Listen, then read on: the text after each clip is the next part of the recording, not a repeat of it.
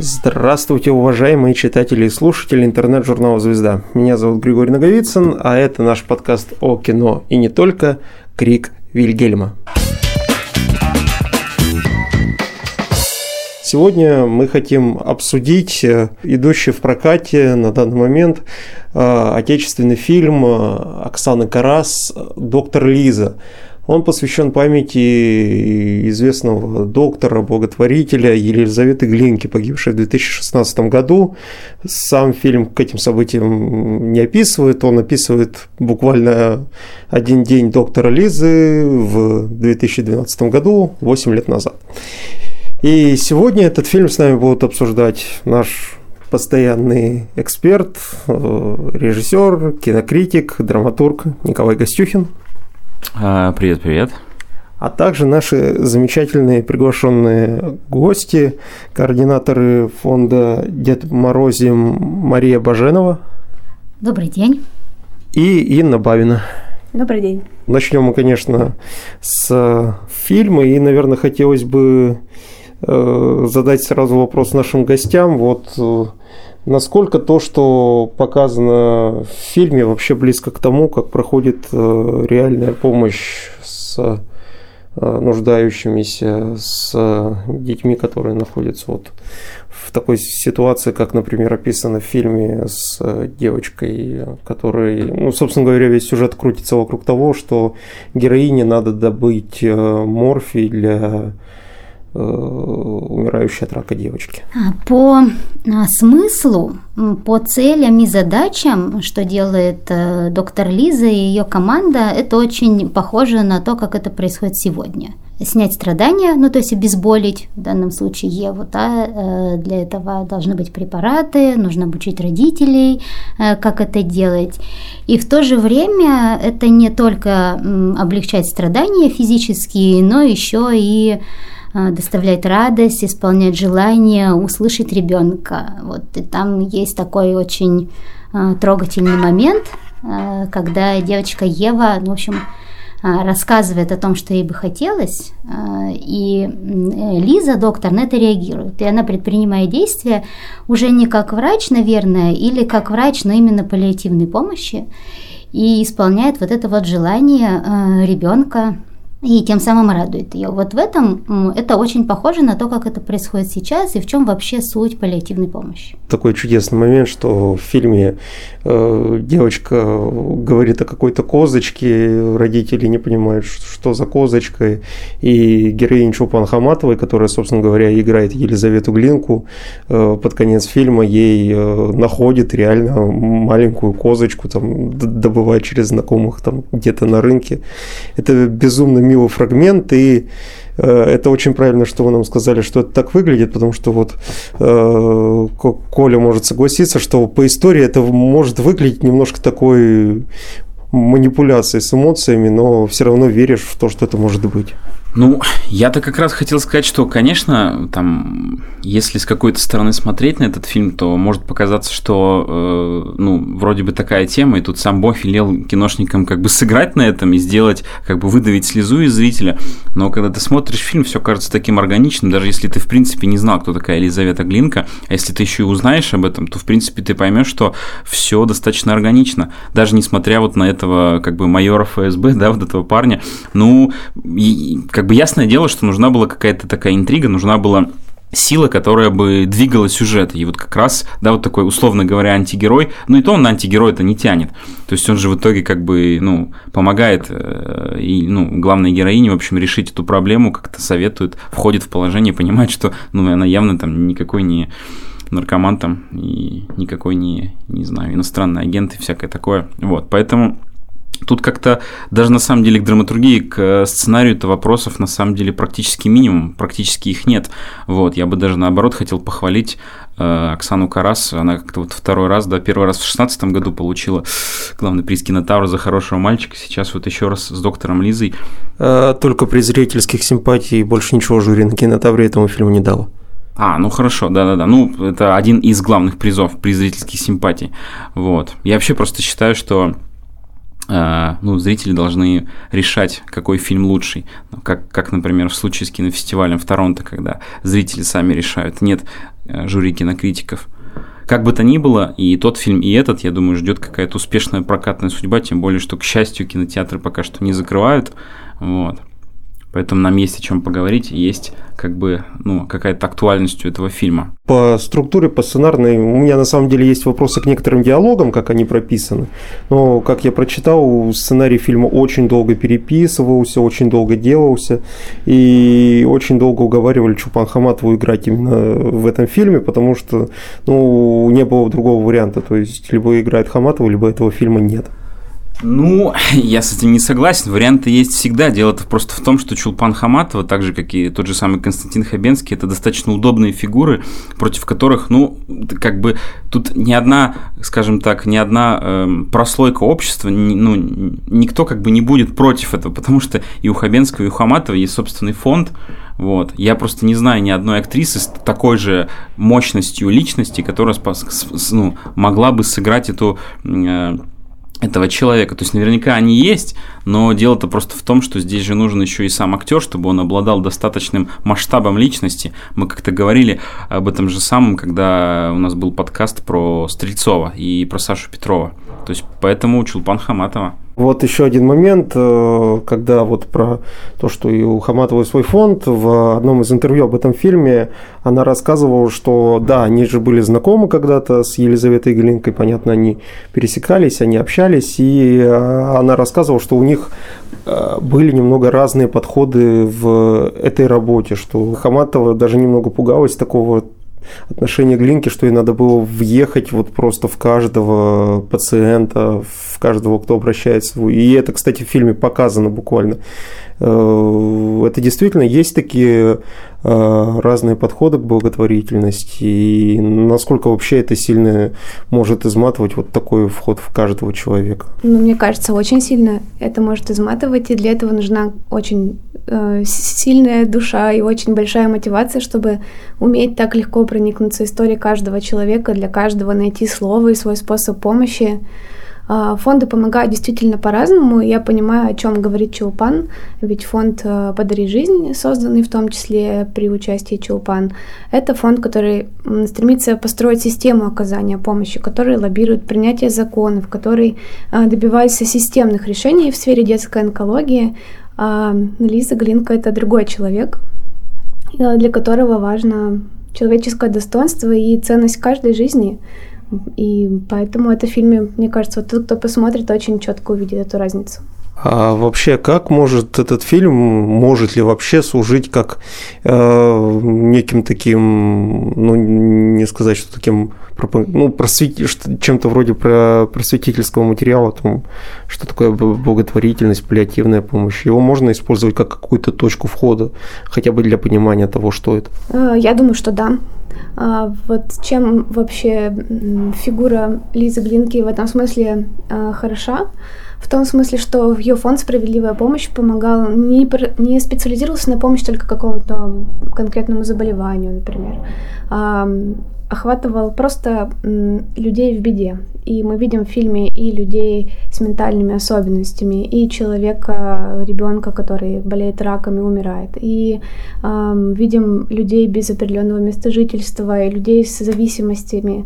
И в этом смысле это такой, не знаю, широкий спектр проблем, которые существуют в реальности вокруг нас, и э, спектр людей, которым реально каждый день нужна чья-то помощь.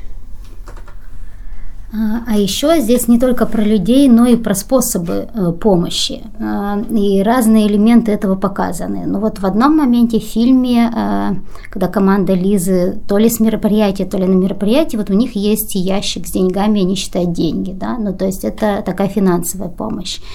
А, есть люди, которые э, готовят еду и ее раздают да, нуждающимся. Или, например, сходить и найти вот этого козленка для того, чтобы порадовать девочку. Или момент, когда папа э, Евы, выписавшись из больницы, с рецептом приходит в аптеку, а там нет морфина. И тогда эта задача и врачебного сообщества, и законодателей, и организаторов здравоохранения, как сделать так, чтобы в любой точке России, это может быть сельская местность или столица, если нужно сегодня лекарство от обезболивания, его нужно сегодня получить. Не должно быть ситуации, когда его нет может быть, приходите завтра. То есть про то, что э, разные люди разными способами могут включаться в оказание помощи разным людям. Ну да, там, там же практически чем и занимается Елизавета Гленко весь фильм, это э, постоянно включает в свою орбиту каких-то новых людей, и это, опять же, э, на самом деле замечательно реализованный момент, что ее фактически вот этот полицейский, который обвиняет ее в краже морфия из больницы, э, который возглавляет Хабенский, э, а, она практически моментально просто подчиняет его себе и говорит там, поехали там со мной разбираться, там, э, бузит э, девочка с особенностями, надо, надо ей помочь, и он просто безропотно за ней следует э, такой момент. Ну, я думаю, что я думаю, что тут суть-то, конечно, вот я просто с точки зрения кино, да, зайду там сценария. На самом деле Оксана выбрала абсолютно выигрышный вариант с э, биографией, ну, в смысле, с тем, как снять биографию. Она не пыталась э, всю как бы биографию там, да, или вот какой-то там определенный период ну, в смысле становления э, Елизаветы Глинки, зажать в рамки там одного фильма полутора часов, она просто взяла один день из ее жизни, на примере этого дня как бы показала, что это за человек, чем она занималась, в общем-то, и чем она запомнилась, почему ее называли доктором Лиза там, и, ну, считали чуть ли не святой. Вот, поэтому это абсолютно выигрышный вариант, и здесь естественно, что и как бы вся драматургия этому подчинена, естественно, что этот майор ФСБ, этот э, сотрудник ФСБ... ФСКН тогда еще существовало. Ну, теперь это структура ФСБ. МВД. Хорошо, теперь это структура МВД.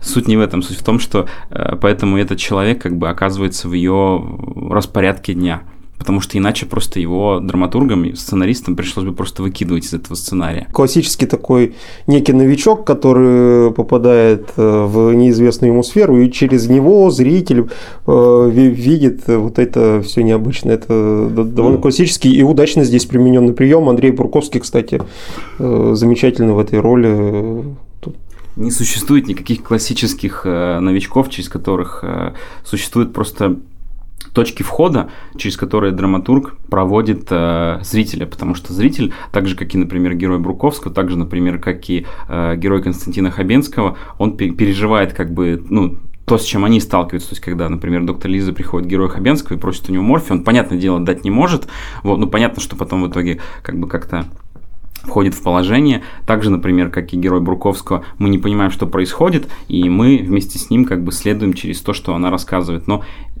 как бы сказать, что это классический прием, ну, в российском кино точно не классический. Например, у Нолана тоже есть такой прием, когда он вводит э, Майкла Кейна, который как бы занимается в его фильмах только тем, что задает вопросы или, например, наоборот, объясняет то, что происходит. Вот, поэтому зачастую его героя зовут как бы такой человек объяснения. Ну, вообще, это, доктор Лиза, это на самом деле довольно... Ну, почему-то у нас не так много вот действительно такого уровня просто качественных. Это, ну, конечно, не великий шедевр, но это просто качественный, хорошо сделанный жанровый фильм, э, отлично работающий. Я бы хотел как раз вот сказать, вот ты его хвалишь, мы все его хвалим. Как раз причина очень проста, потому что они не стали пытаться делать какой-то арт-проект. Это именно жанровое кино. То есть оно как бы дальше вот э, автобиографии, ну, такой авто, автобиографической драмы, оно не выходит. И за счет этого оно и хорошо, но существует в рамках жанра. Абсолютно. И поэтому оно работает, поэтому он в на, оно в нас попадает, и поэтому Оксана в рамках этого жанра прекрасно высказывается. Что она, в общем-то, показала еще в прошлый раз хорошим мальчиком? Э, на таком материале, э, там, помощь людям, по помощь умирающим. Э, любой российский режиссер мог впасть в любимую крайность, в мрак, в страдания, в боль. И, но в чем удивительно... да, говоришь?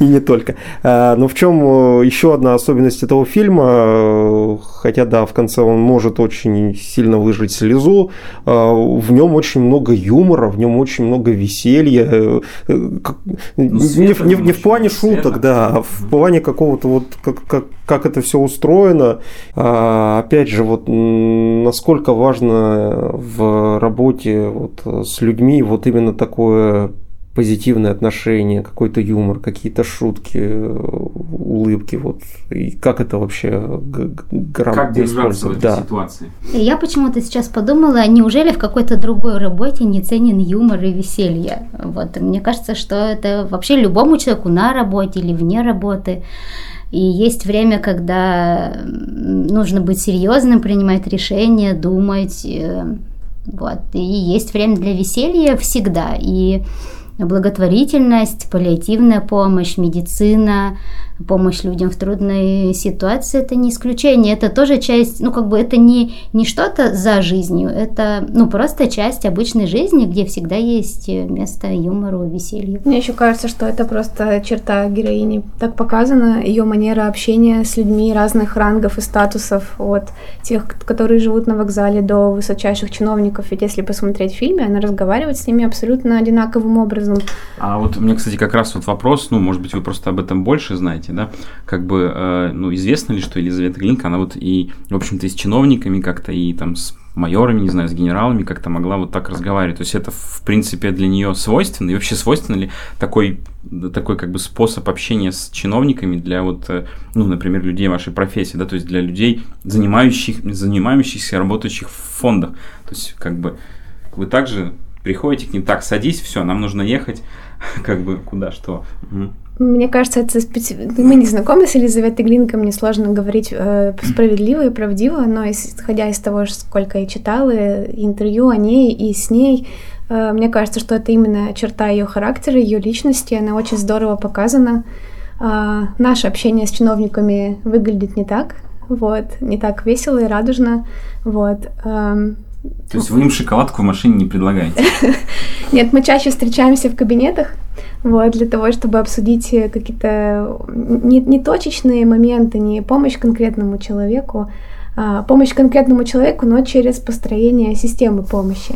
И это не такие веселые разговоры, как, например, подписать грамоту о борьбе с мировым злом. Хотя это лично меня очень сильно покоряет, потому что я считаю, что ну, любой человек и тот, который умирает, и которому нужен морфий, и тот, который страдает из-за того, что у него нет грамоты за борьбу с мировым злом, они оба одинаково заслуживают заботы, помощи и участия. Да, это вообще замечательная такая комедийная чисто линия, чисто жанровая. Э, я не знаю, выдумана она или нет, не удивлюсь, если она выдумана про сварщика, который требует у Елизаветы Глинки грамоту за помощь в борьбе с мировым злом. И там, думаю, и там сложная схема. Да. Одна из возможных ситуаций, когда-нибудь с кем-нибудь происходившая. Да, но там э, суть в том, что в конце э, такой важный персонаж фильма, как чиновник в исполнении Алексея Аграновича приходит и вот в этом самом здании фонда на полном серьезе вручает этому человеку грамоту.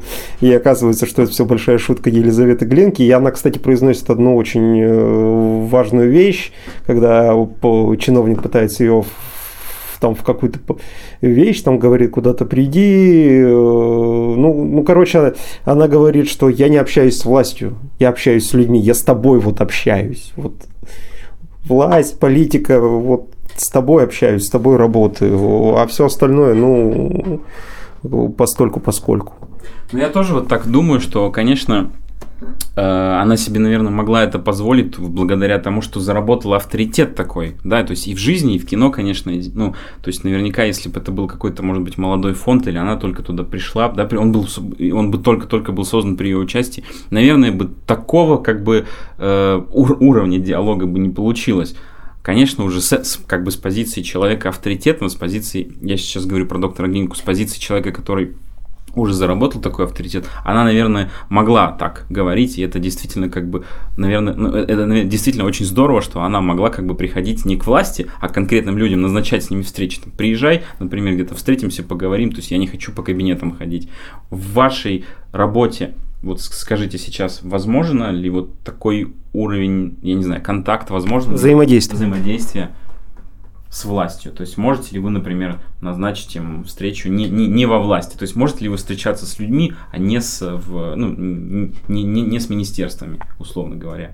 Ну, мы в любом случае всегда общаемся с людьми, потому что любой диалог, он невозможен без того, чтобы понимать друг друга, прислушиваться к друг другу. Вот. И чиновники — это тоже люди, они какие-то, не знаю, монстры, сидящие за каменными стенами. Вот. И наша задача всегда по-человечески найти возможность для диалога, Не могу сказать... Угостить шоколадкой? Ага, ну, например, да. Но не скажу, что у нас настолько близкие отношения. Могу сказать, что чиновники, как и многие другие пермяки, проявляют такое же участие в э, судьбах э, пермских детей, например.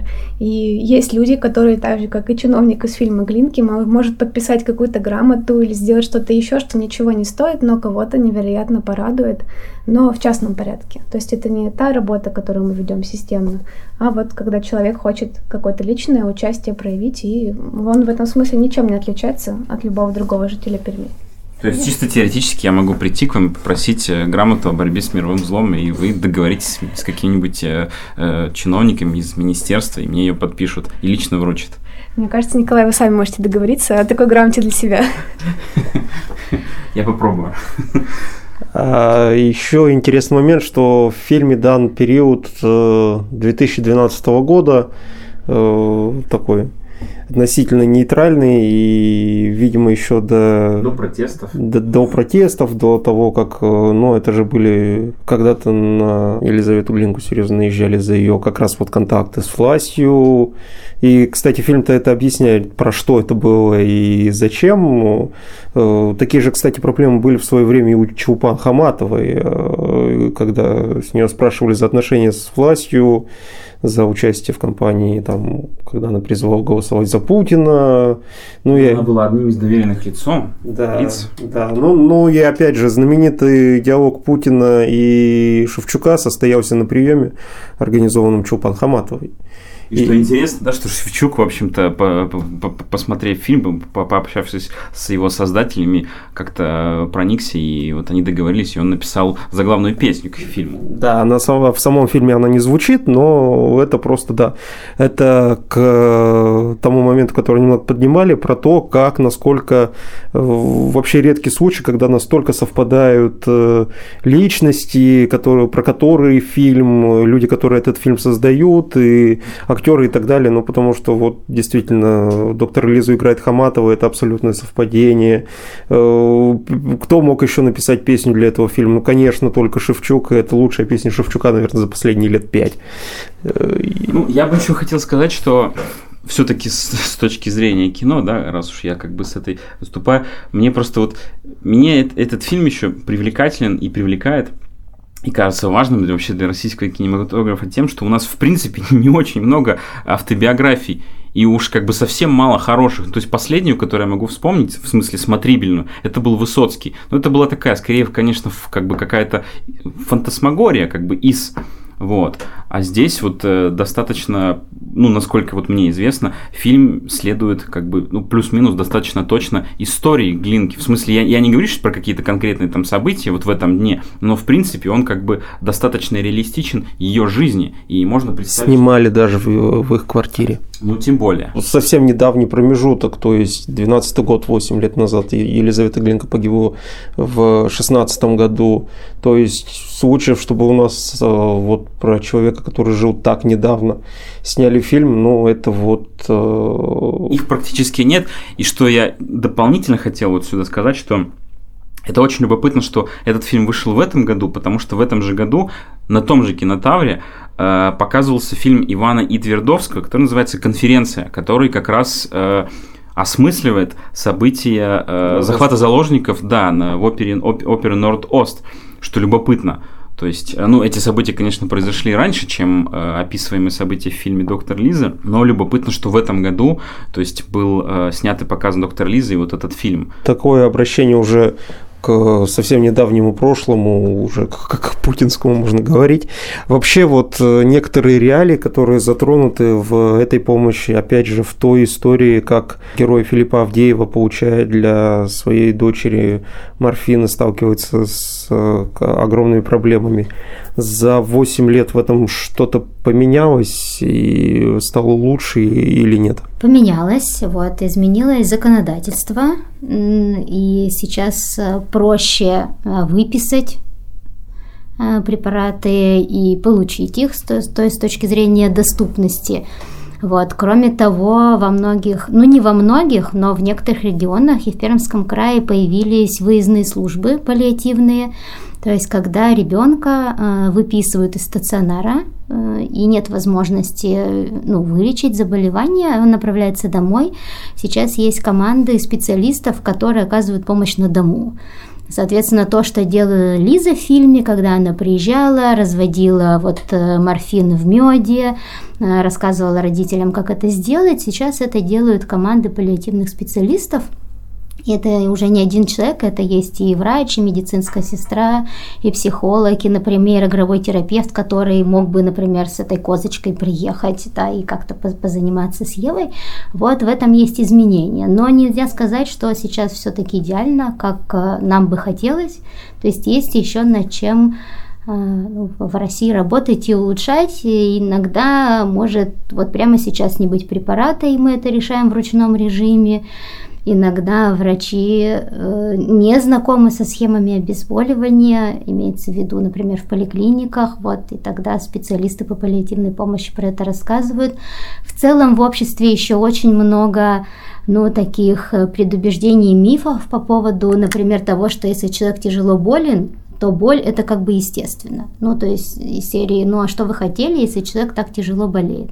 Вот, хотя на самом деле сейчас любую боль можно снять, и ее не нужно терпеть. Но вот эти стереотипные установки, они есть еще и у специалистов, к сожалению, ну и в целом вот у многих людей. А я бы вот еще хотел спросить, если позволите, эм, ну, может быть, это вопрос какой-то банальный, но я думаю, что нашим слушателям это будет интересно. И, может быть, они об этом не знают, хотя вопрос очень какой-то простой.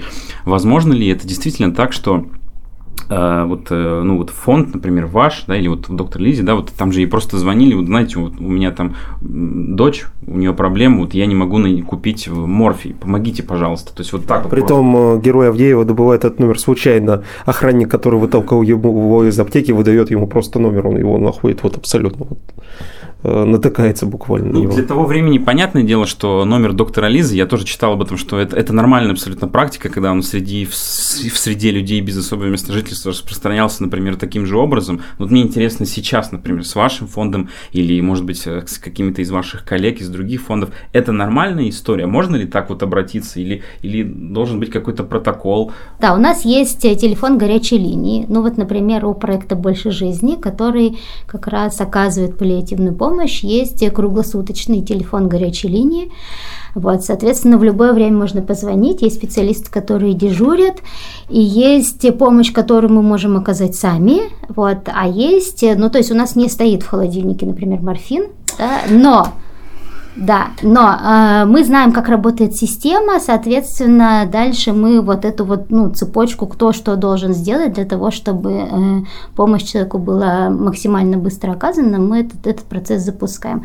Ну, то есть есть вещи, которые мы делаем сами, например, у нас есть... Э, благотворительная служба проката медицинского оборудования. То есть кроме препаратов может требоваться на дому, например, кислородный концентратор э, или но другие медицинские приборы, и если это нужно срочно, например, сегодня или завтра, вот у нас есть такой парк оборудования, и если есть потребность в этом, то мы можем передать это достаточно оперативно, э, и эту помощь оказать, чтобы, например, э, человеку не было необходимости ехать для этого в реанимацию или в больницу, если ему просто нужен кислород для поддержки состояния. Ну, вообще это так и происходит. То есть есть горячая линия у службы, у фонда, есть электронная Просто почта. раньше, видимо, горячая линия это был телефон э, Елизаветы Глинки. Видимо, так и есть, да. Но реально звонят люди с очень разными проблемами. Э, но в чем еще сейчас есть изменения? В том, что фонды уже знают, где могут возникнуть проблемы и стараются их предупреждать. Например, работать с больницами, где потенциально могут быть такие дети, чтобы врачи, уже выписывая ребенка домой, передавали информацию, и мы сразу его подхватили, вот, и смогли оказать помощь не так, когда родители в панике ищут, где ее найти, а сразу а, в момент выписки из больницы, например. И так по всем социальным проектам сейчас стремятся выстраивать работу. А я бы вот еще хотел спросить, э, ну, это может быть какой-то, может быть, показаться какой-то провокационный вопрос, но было ли в вашей практике, или, может быть, в практике ваших коллег, с которыми вы общаетесь из других фондов, ну, какие-то похожие случаи, когда, например, вам приходилось доставать какое-то лекарство, или им приходилось доставать какое-то лекарство, ну, скажем так, не совсем законно? Мне кажется, что в целом это выдуманная ситуация, когда кто-то крадет морфин, вот, и она как бы усиливает драматургию фильма, чтобы показать насколько высшей ценностью является человеческая жизнь по сравнению со всем остальным, бюрократией, законами а, и так далее. Вот, ну, то есть, в принципе, скажем так, в реальной жизни это сделать... В этом просто нет необходимости это сделалось бы проще или, или, или все-таки такую возможность можно допустить? Я думаю, что мы просто не рассматриваем для себя такой вариант. Угу. То есть э, мы, вот как Маша уже сказала, знаем, как устроена цепочка и стремимся сделать все, чтобы она начинала работать быстрее, да, иногда это не совсем стандартно, не, то есть не так, что ты пишешь бумагу в какую-то инстанцию, звонишь какому-то чиновнику и говоришь, что вот такая ситуация, и он входит или не входит в твое положение и в положение подопечной семьи. Вот. Но вот это, наверное, самое экстремальное, что происходит. Да, вся ситуация с Морфием – это неплохой, э, да, да замечательно, просто такой сюжетообразующий э, каркас, на который все нанизывается, и входит этот майор и так далее. Это все отлично работает. Э, ну, я особенно сильно в конце, когда мы через этого майора, через его незнание ситуации, когда он уже спрашивает, что вот сейчас девочке станет полегче, доктор Лиза ей отвечает, что она, она в лучшем случае доживет до утра, и тут в конце, то есть ты понимаешь, что вот это вот все, э, и ее риск своей жизнью, своей карьерой, этим всем был только ради того, чтобы э, девочка просто дожила э, свой день без боли.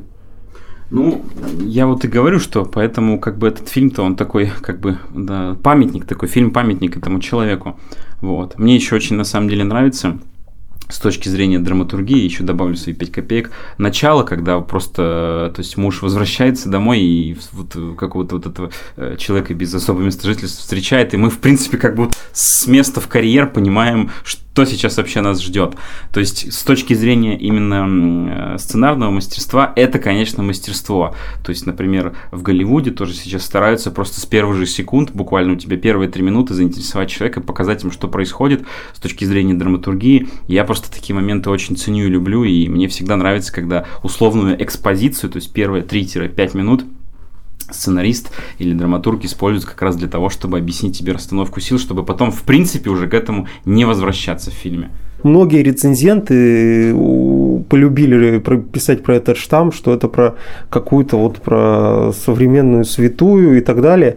Но вот как раз преиму... в чем хороший этот фильм, что он не показывает нам никакую святую, нам показывает э, живого человека, э, настоящего, который просто вот так живет, это э, часть его жизни, это, это вот такой его мотор внутренний. Ну, я понимаю, почему они так писали, потому что, ну, в принципе, на самом деле про любого, наверное, э, человека, которого потом причислили к лику святых, условно говоря, да, или считали святым, он просто так жил, это была система его предубеждений, система его верований. Также было с доктором Лизой, да, с Лизой Глинкой, что для нее это была просто система координат, в которой она жила. Естественно, что как бы и в фильме это показано, и поэтому я понимаю тех рецензентов, которые писали, что это такой, да, вот как бы памятник вот такому святому человеку, вот. То есть это просто как оно есть, и все. Также, например, почему какое-то время назад, да, ну и до сих пор Шевчук считается достаточно добр- добропорядочным музыкантом, потому что он просто не вписывался во всякие странные, мутные истории, да, политические, какие, какие бы то ни было. Он был одним из тех, например, музыкантов, для меня, например, лично в какой-то момент это был важный момент, который в Чечню ездил и просто играл перед э, парнями, которые там воевали. У меня просто брат старший, например, в Чечне воевал, он был на одном из концертов Шевчука. Никто практически из других музыкантов не приезжал, не поддерживал ребят. Это просто система координат, в которой живут эти люди. Я не удивлюсь, если после смерти или, может быть, при жизни снимут фильм про Шевчука. Почему нет? У него интересная история, может быть, не настолько драматическая, но как бы история с Морфием показывает нам, что, в принципе, при наличии какого-то профессионального сценариста и команды можно сделать историю, которая будет смотрибельной, интересной и покажет человека с, э, как бы, с настоящей, как бы, с какой-то с очень важной, интересной для истории и для страны точки. Да, это вообще очень э, важный момент, как этот движок показывается, да. То, как Шевчук ездил в Чечню, многие же не знают, что Шевчук, например, э, бывал на войне в Югославии и даже был на войне в Таджикистане. Немногие знают, что в Таджикистане война была и там активно участвовали российские солдаты. А Шевчук фактически единственный сколь-нибудь известный российский певец, который об этой песне, об этой войне написал что-то. На мой взгляд, замечательная песня «Страна и лейтенант». И вот это про объяснение, то, что Шевчук-то ездил туда тоже к людям помогать. И Елизавета Глинка, она же погибла в 16 году, когда вместе с армейским бортом, вместе с ансамблем Александрова, она вылетала в Сирию. Ну вот, и случилось ну, к сожалению, такое происходит э, с любой авиацией, с военной, с гражданской. Вот, к сожалению, вот это несчастье. И тогда просто, ну, я помню же эти дни, я уже журналистом работал в 2016 году, и то, как это было в медиаполе для многих, э, ну, наших таких представителей интеллигенции, сам факт, что военный борт в Сирию летит, так как можно, как, какой кошмар. И отчасти, опять же, это фильм объясняет, Сирия, война, она, она, она ехала к людям, которые, блин, под бомбами сидят, которым помощь нужна. Что вообще в этой деятельности, понятно, очень непростой, но очень важный.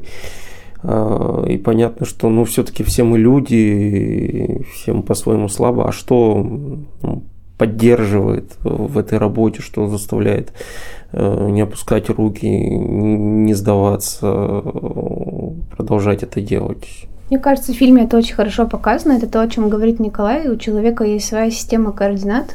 И прямо в фильме есть несколько раз моменты, когда героиня главная, э, Елизавета Линка, говорит, я так не могу.